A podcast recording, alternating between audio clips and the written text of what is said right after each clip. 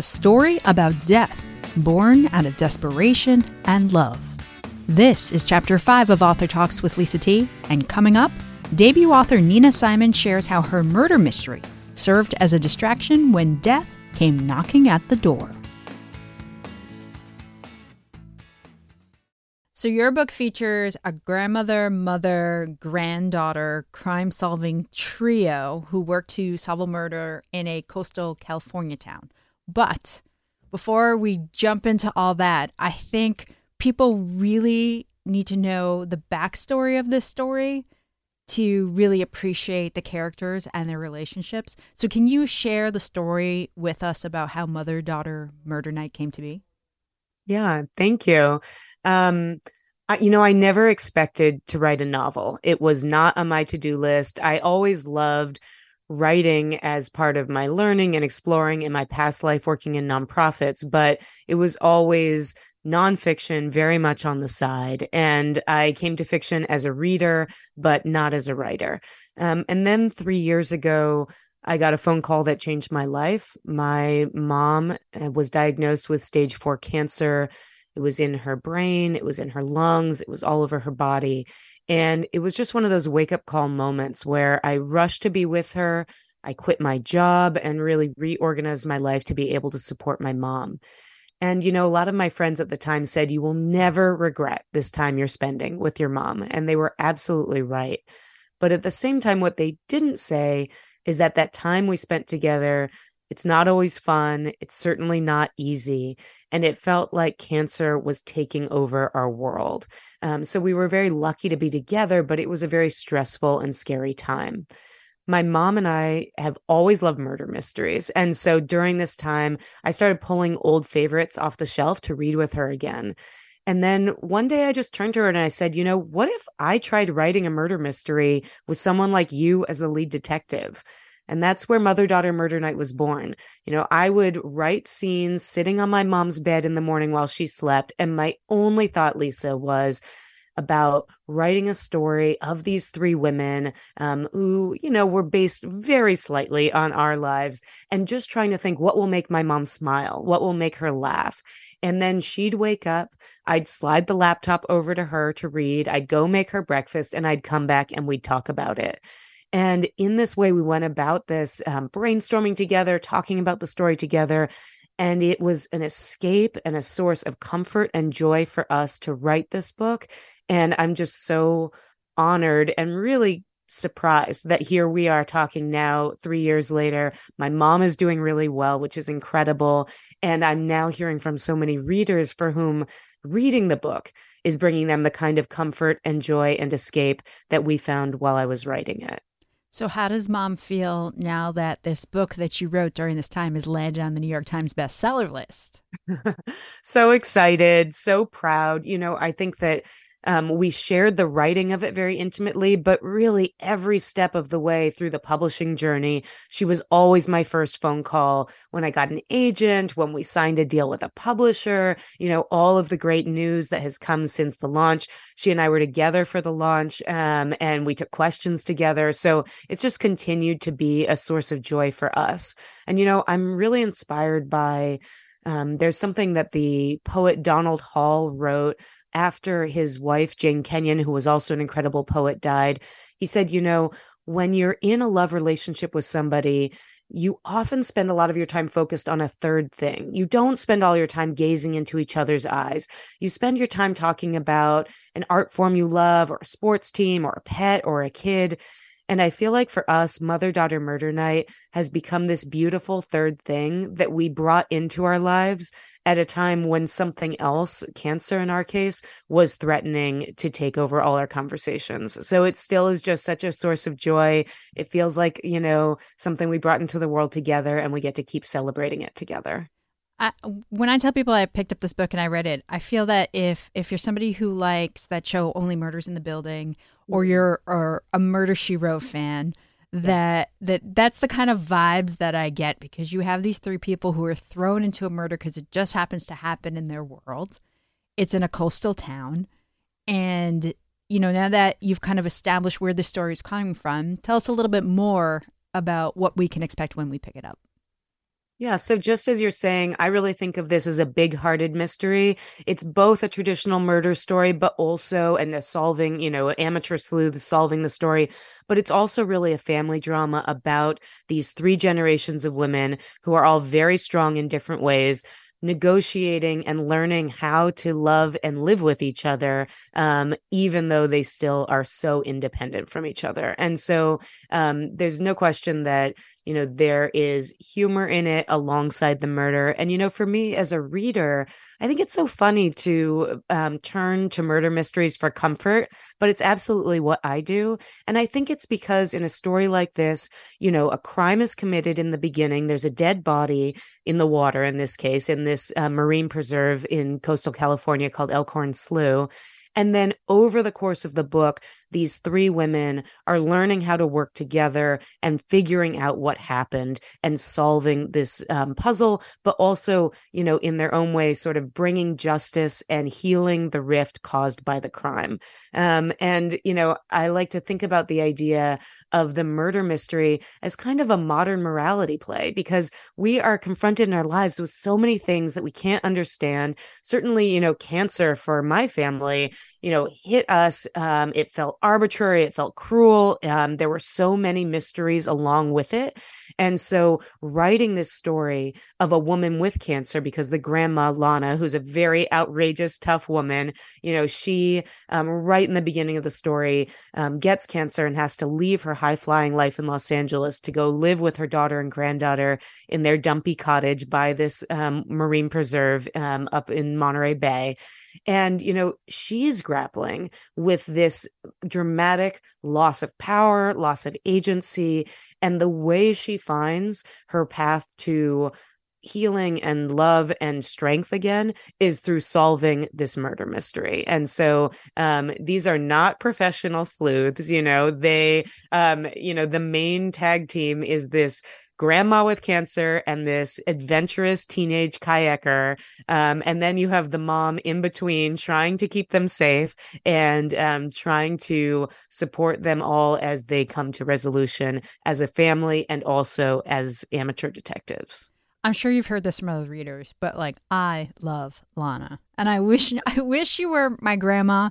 And I also wish I had an ounce of like the chutzpah that she has to, you know, put on her wig, put on her best Chanel suit, her Gucci heels, get the makeup on, and go out and start asking tough questions. And I love in this book how she's that gritty, tough old lady, and and and the cops know that she's being a nosy body, but they're kind of like, all right, just don't make us come and get you out of trouble. Like, ask your questions, but really leave us alone. And of course, she does make them get her out of trouble sometimes. But yeah, you know, I um I have been struck by so many older women who I know who talk about feeling invisible at a certain stage. And I wanted to write this character who was resisting that with all of her might. And I think also, since I was writing this book while my own mom was going through cancer, I wanted to write this kind of superhero character so that while my mom was getting pushed around by doctors, I wanted to write Lana as somebody who pushed the doctors around, you know. And when my mom was stuck in bed, I wanted Lana to leap out of bed and go try and solve the crime. Um, in a lot of ways, I wrote Lana with great admiration and homage to my own mom, who is this tough LA Jewish businesswoman. Although my mom is much nicer than Lana, as she always wants me to make sure that people know. Um, and um, but I think that you know Lana was the kind of superhero we needed in our life at that time, and I think that um, she is just a blast to write and um, a blast to, to, follow as she charges her way through this small town. Uh, you brought up uh, older women or just women in general talking about feeling invisible. And I actually have that written down in my notes because you have a lot of strong female characters. It's not just this core three of Lana, Beth, her daughter, and her granddaughter, Jack. You also have a female detective. Mm-hmm. Um, I love the the the woman in the nursing home who dresses in like the strapless mermaid ball gowns and yes, organizes like this little like covert operation in the mailroom. I think she's great. But it, it's this whole thing. Like I love this idea of you know every woman, regardless of your station, your job, your power, your money, struggles with being seen, mm. whether that's among their peers or or just in general. Yeah. Yeah, absolutely. And I think it's sort of one of the things that all kinds of marginalized people deal with is there's the way you see yourself but there's also the messages and filters through which the world sees you and especially you know for the detective Teresa Ramirez who is a Latino woman from Salinas or for the granddaughter Jack who is a half Filipino um, teenager you know I think that I also was interested in some of the intersections of gender with race, with age, with class, as you're talking about. And as you're absolutely saying, you know, I was very interested in exploring this idea of what does it mean to be a strong woman? And what are the many different ways you can be strong? Because i think that a lot of the characters in this book they exhibit strength in different ways and they have certain judgments or expectations of each other. And um, one of my favorite team ups in the book is Lana with this detective, this young detective, Teresa Ramirez, and both of them are trying to be seen as credible investigators in this story. They're both driving each other nuts in their own ways. Um, and, you know, a, a lot of the book is about strong women learning to respect and understand and see each other um, for their strengths and their approaches to being strong in a man's world that might be different. Now, we can't talk too much about the murder itself because we'd give too much away. But was that your idea with how it how it all happened and went down? Was that your mom? Was it the two of you going back and forth? Like where the where did this idea for the particular murder come from? Yeah, um, you know, unsurprisingly, I started and we, my mom and I started so much focused on the three women in this family. And so we really spent a lot of our attention and energy on these women and their dynamic and their relationship. And then we were looking around for who should we kill? Who should the killer be? Um, how do we want this to work? And you know, one of the biggest inspirations I had in writing this, and particularly on the murder mystery, is this incredible um, author, Attica Locke, who has written really mm. beautiful literary mysteries that mostly take place in Texas um, with um, African American and Black families. And they all deal with real estate. Um, and she's just given some beautiful talks about how land politics influence her writing as a crime author. And for me, you know, living in coastal California, land is the ultimate source of money, of power, of conflict in California. You know, for hundreds of years, crimes have been committed, wars have been fought, arguments, wills, estates. And so I was really, and also conservation, you know. And so, as somebody who lives in the Monterey Bay, as somebody who lives in nature, I was really excited about the opportunity to position the murder mystery portion of this around some of these questions about land. And in a very general way, with no spoilers, to say, you know, when a very big piece of land becomes available, what are the wars fought over that land? What are the different claims made? Um, because i feel like when you have hundreds of acres or thousands of acres on the coast of california there are so many motives for murder there. And i really was interested in exploring some of these questions about who does this land belong to? Um, what do we owe to the wildlife? What do we owe to each other? What do we owe to the people who were here before? Um, and wanted to explore that in the murder mystery portion of this book. I also just wanted to set it in a place that was very atmospheric and Elkhorn Slough, where this where the murders take place, where the story takes place is both an incredibly beautiful marine preserve. You know, it's one of the top 10 wildlife viewing places in North America.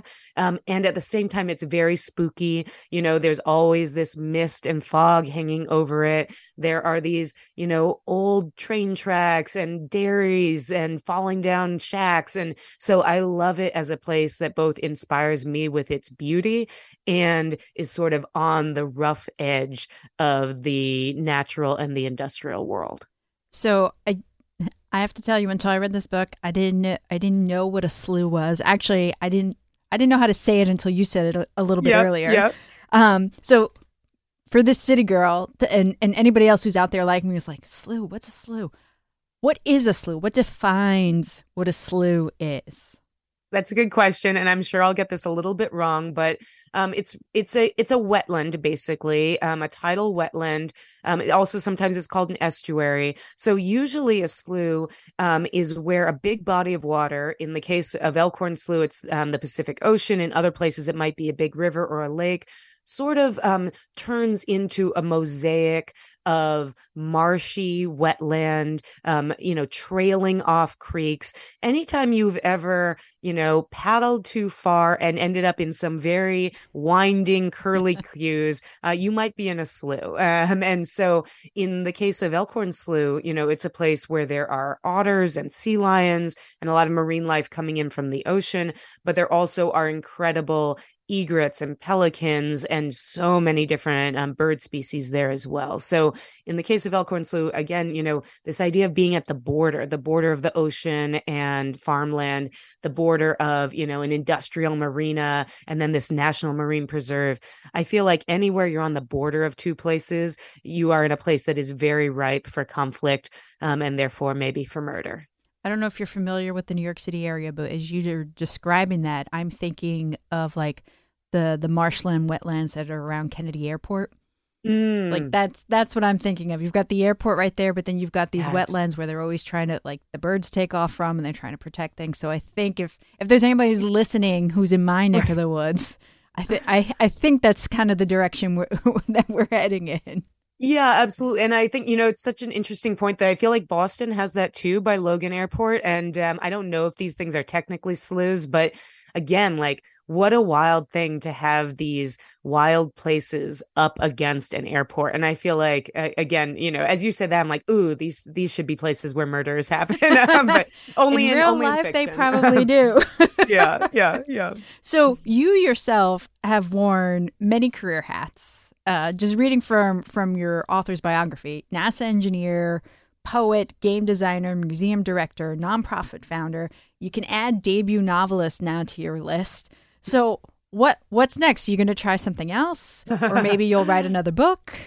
Yeah, you know, yeah, I like to say this is my first novel, but about my fifth career. I'm somebody who's just really curious about different things, and I love to go deep on something with great passion but i feel like life's too short for me at least to do only one thing um but there's no question that i am entering the novelist stage of my life um and i'm just so thrilled and and just feel so grateful and lucky that readers are responding to Mother Daughter Murder Night and it means that it's really possible and viable for me to continue to write novels. So I don't know that I'll be doing this forever, but certainly I am loving um, and this is my favorite part of any new pursuit is the time when you are learning so much and growing so much and challenging yourself so much. And so, you know, I am excited about the new novels that I'm working on and I hope that, you know, readers will allow me to write many novels um, in the years to come. So just like a pivot question, just because you you've yeah. changed tracks so many times, if there's anybody uh, who's listening who's thinking I really want to do this, but I'm not sure I should, mm-hmm. what's your advice to somebody who's kind of at at that pivot point in their lives? Yeah, yeah, you know, it's I I'm somebody who um, loves letting go and has made a practice of that as much as I love the starting up part. So I would say a couple things. First is that often the time at which you are most excited about the new thing um, is also a time of great terror and insecurity. And I think that you need to give yourself grace and permission to deal with the messiness of the letting go, of the shame you might feel. You know, look, when I started writing this book, I had been a nonprofit CEO who quit my job to make milkshakes for my mom and make up a story sitting on her bed thinking, what am I doing? Like, how am I going to make money? What is this for? And um, I had to give myself permission to say, this is what is right for right now. And there are like beautiful things in the letting go part. I'll also say that, you know, my husband and I are both very creative and entrepreneurial. We've been together for 20 years and we have had sort of a deal for that whole time that our goal is to live fully and well on one salary. And we have traded off about five times who the person with that salary is. So, you know, there was a time where he wanted to start a new business and I was the person with the job. Um, there was a time when, you know, I was trying to start a new organization and he was the person with the job. When we had a baby, you know, I had the job and he home. And so we have chosen um, as um, part of our relationship to say we are prioritizing the ability to say goodbye to things that aren't working and to say yes to things that we don't know if they'll work yet. Um, and I feel so grateful and so privileged that we're able to do that. But I also know that it's a deliberate choice we made. So I think that making those deliberate choices for yourself and for your family and giving yourself the grace um, to deal with the messy and ugly and hard parts of the goodbye before you can fully say hello or as part of that saying hello to something new um, i've found that to be really powerful also note you know since we're talking on a podcast there is a podcast called the pathless path um, by this guy paul millerd who is um, fascinated by people who make these kinds of shifts or who get off of a very established career ramp and go somewhere else. And um, I recommend it if you're curious about that. If you're somebody who's thinking about creative life, I recommend the podcast Magic Lessons, which doesn't exist anymore, but Elizabeth Gilbert created it as a companion to her book Big Magic. And it was a huge inspiration to me um, when I was in the early days of writing Mother Daughter Murder Night. Well, I think that's all great advice and also lots of great material. Like if you're bored, like you just you just set us up for a few months in terms of listening and reading material. Um, I personally I can't wait to see what's next for you because it's just fascinating to me. In the meantime, people can pick up Mother Daughter Murder Night. Nina Simon, thank you so much for your time today. Thank you, Lisa. It's so my pleasure. And because I'm a debut novelist, I love hearing from readers. Um, you will never um, make me feel annoyed if you reach out and tell me how you. Well, maybe if you tell me you hated the book, but if you are if you are enjoying the book or it's connecting or resonating for you, I hope you'll reach out. I'm online at ninaksimon.com and on all the social media platforms at Nina K Simon. And that's where we close the book on this chapter. Okay, time for a little word association game. If I say spies and martinis, what's the first thing that comes to mind? I bet you're thinking Bond, James Bond. Well, in this case of what's next, you'd be wrong. Coming up next time, I'll chat with international best-selling author Tess Gerritsen about her new series featuring a group of retired spies trying to live out their lives quietly on the coast of Maine. You'll have to tune in to find out what the martinis have to do with it. Until then, spy on us on Twitter and Instagram at Lisa T Books. Keep turning those pages.